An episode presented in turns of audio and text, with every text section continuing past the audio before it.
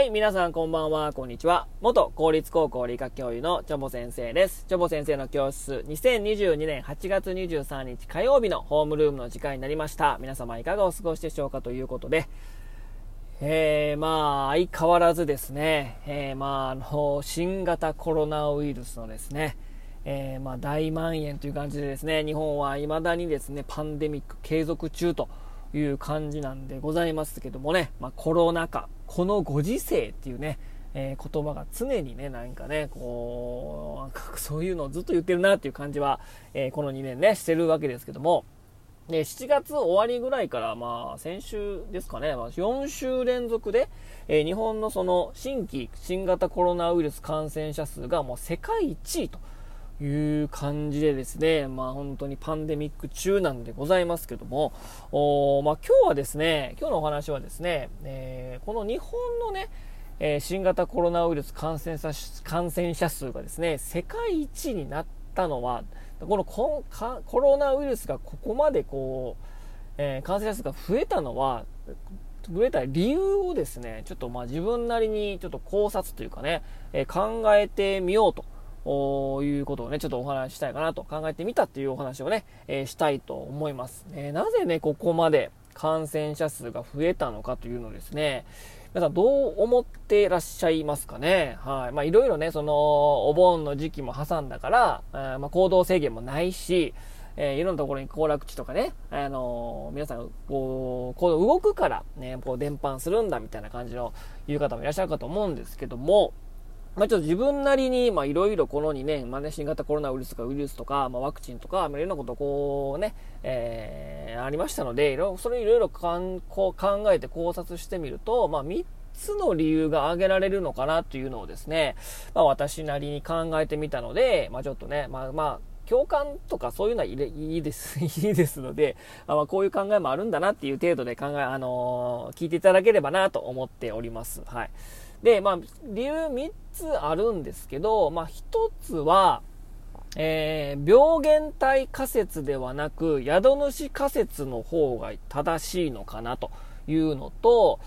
2つ目は PCR 検査の精度。と、あと3つ目はワクチン打ちすぎ問題。まあ、この3つが挙げられるかなと私なりに思ってます。まあ、この3つがですね、す、えー、べ、てこう関わってくると、えー、ここまで大蔓延みたいなね、え、感じになっちゃったのかなという感じはしてますね。で、まあ一つ目のその病原体仮説と宿主仮説っていう感じなんですけど、ちょっとまあ難しい言葉並びますが、で、病原体仮説っていうのはまあジャームセオリーとか言うんですけど、要は、まあウイルス、えー、この新型コロナウイルスは COVID-19 っていうウイルスですけど、COVID-19、インフルエンザウイルス、狂犬病ウイルス、ヒトパピローナウイルスとか、あとはまあ、えー、と、黄色ブドウ球菌とかね、肺炎球菌とか、まあそういった病原体自体が悪さをする。病気を引き起こすっていう説が病原体仮説なんですね。で、もう一つの宿主仮説というのはですね、えー、まあ、確かにそういったウイルスとか、いうものは体内に入るんだけども、それが発症するかどうかは、その宿主のま、要は人間だったら人間ね、その自分だったら自分、その宿主の状態によるのじゃないかというのが、宿主仮説のことなんですね。うん。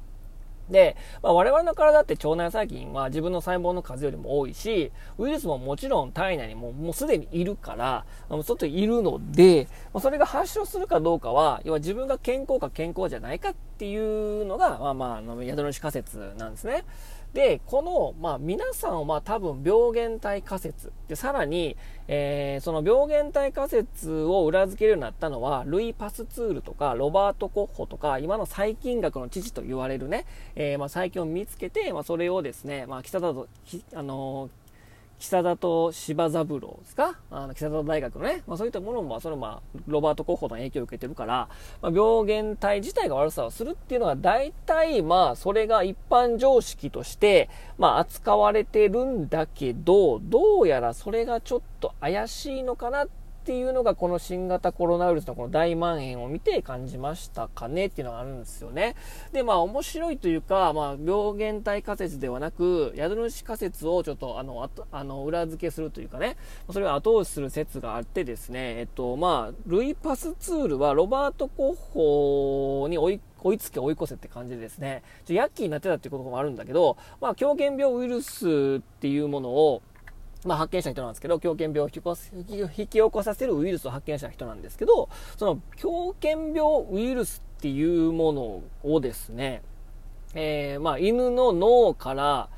えー、採取して違う犬の脳のところに入れたら同じような病原体、同じような病状が発見されたっていうのを発表してるんですけど、いや、そらそうだよね、みたいなね。わかります？無理やり狂犬病に移っているウイルスを、あの、犬、犬をね、ね、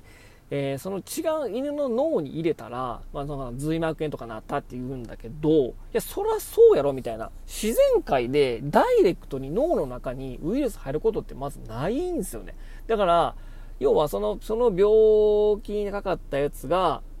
まあ、ありえないけど、脳の中に入れ込んだら、その病気になったっていうのは、まあ、そら、そらそうや、みたいな。でも、その髄膜炎とかになったのは、いや、そこまで脳をくり抜いてそこまで入れるから、そのウイルス自体がそういったものを引き起こしてるわけじゃなくて、その手術の仕方に問題あったんちゃうみたいなことは否定、そう、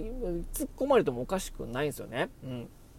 で、えー、その、同じ、その病気をした人がいて、それをですね、健康な人に同じ病原体を入れても全く発症しなかったっていう例もあるので、だからその病原体自体がですね、えー、そのヒトパピローナウイルスね、HB、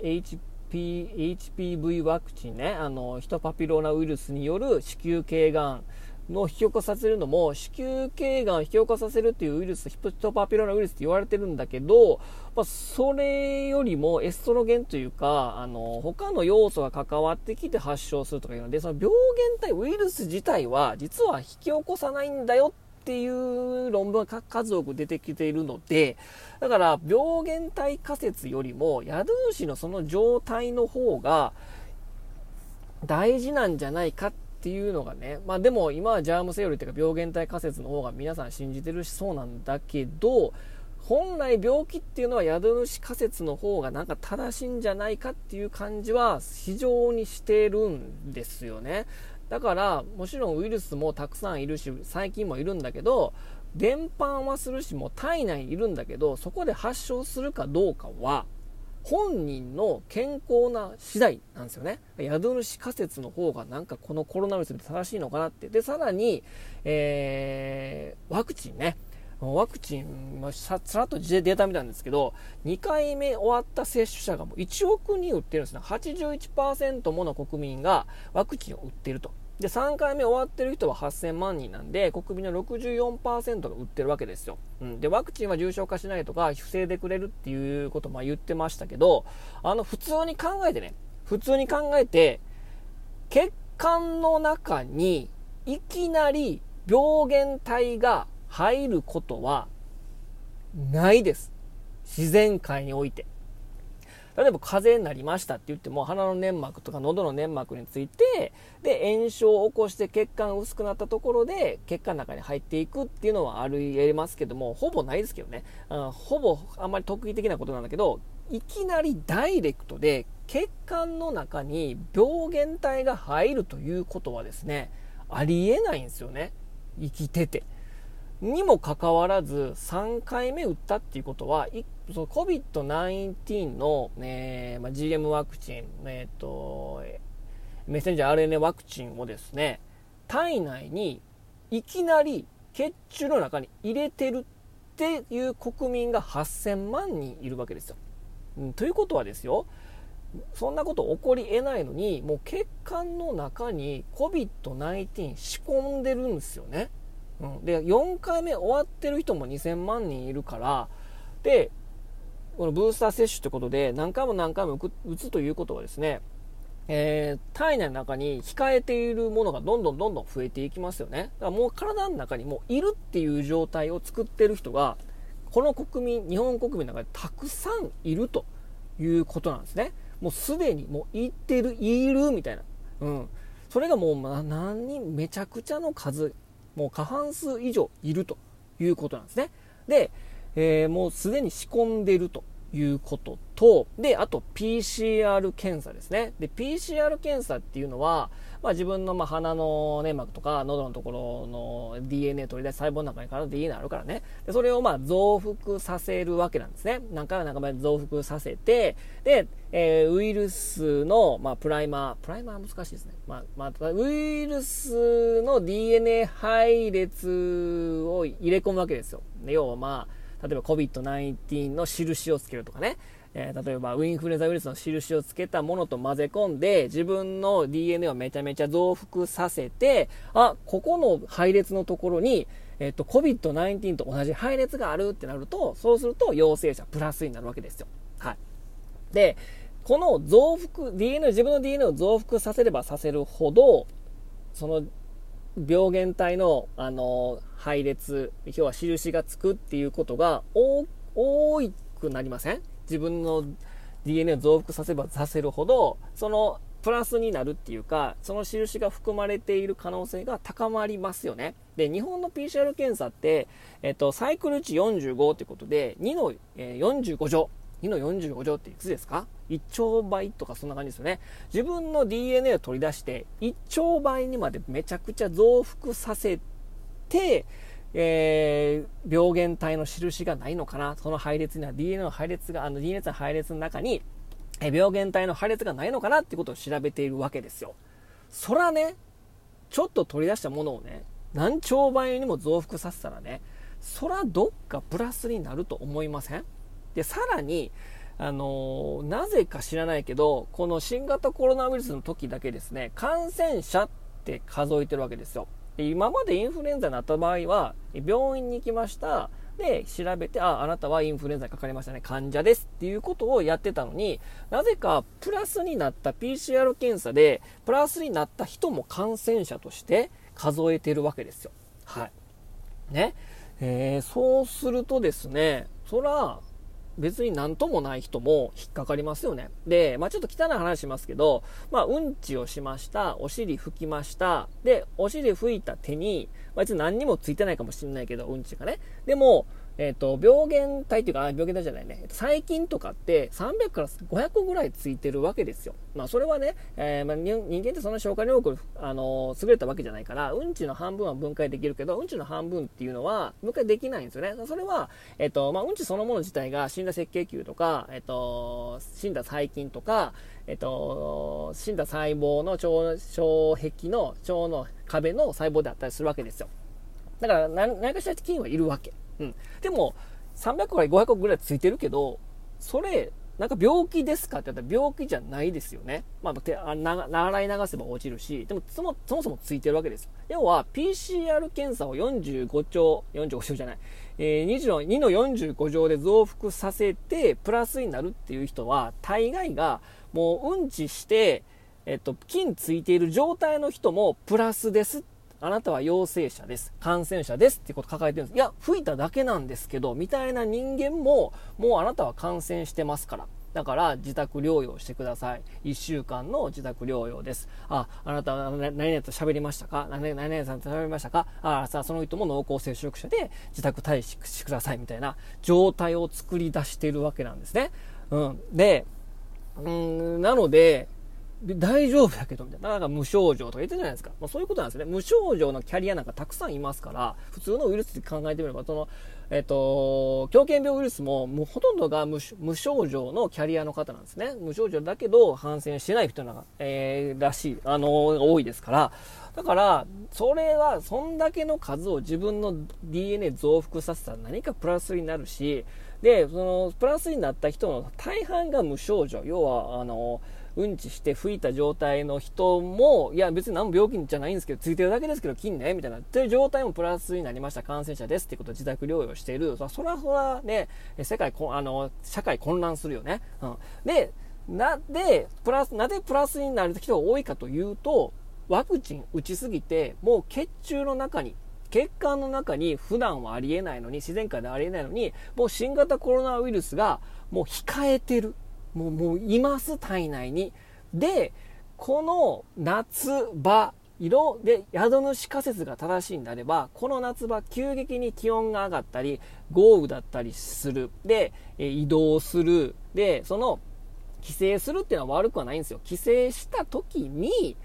今まで寝てた状況と変わるとかね、気候が変わる。東京の人って遠くの方多いから、東北に行く、ちょっと肌寒いなって感じで、えー、今までと違う状況になったりすると自律神経くって狂ったりとか、今までとちょっと違う環境、住んでる環境と違ったらちょっと風邪ひいたりしますよね。で、急激に暑くなる、クーラーつけすぎてちょっと寒かった、眠るの寒かったとかね。そういったことで自分の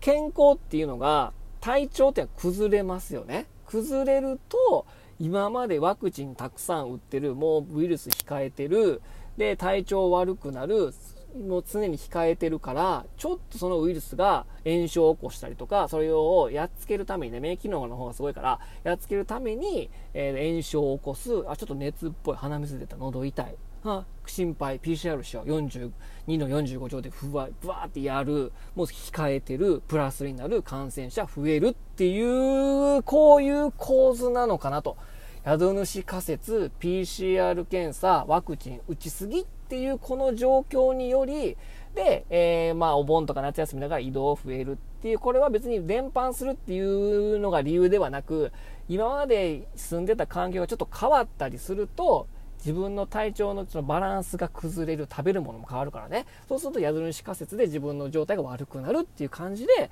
えー、増えてったのかなっていうのが、まあ私が考えるですね、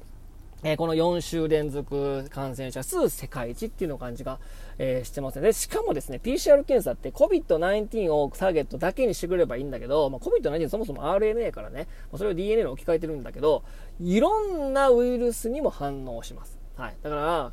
プラスになったからって言って、それが果たして COVID-19 かどうかもわかんない。でもまあ、ワクチン打ってるから、まあ、ウイルスの数は今までより増えてるからね。まあ、増えてるから、まあ、プラスになる可能性もあるんだけど、うん。だそこまでの精度はありませんから。はい。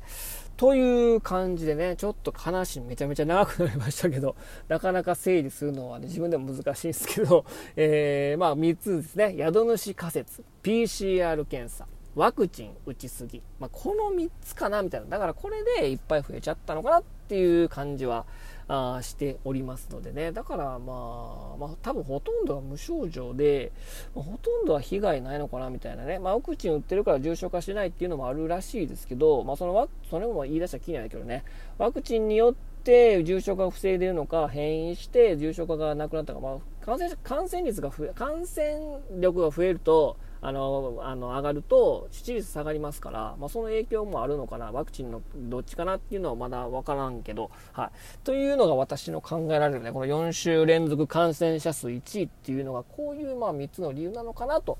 いう感じはしてますね。まあ、これ正しいか正しくないかよく わかんないけど、私が考えられるのはそれかなっていうので、まあ、皆さんもね、ご参考にしていただければと思います。要はですね、宿主仮説ですから、しっかり寝ましょう。で、えー、健康な食事をしましょう。食べ過ぎはダメです。えー、ということで、自分の宿主仮説ですから、えー、自分の体調気をつけてね、はい、っていうことをしたいと思いますので、それではね、皆様、これ、今日はこの辺にしたいと思います。では皆様、さようなら、バイバイ。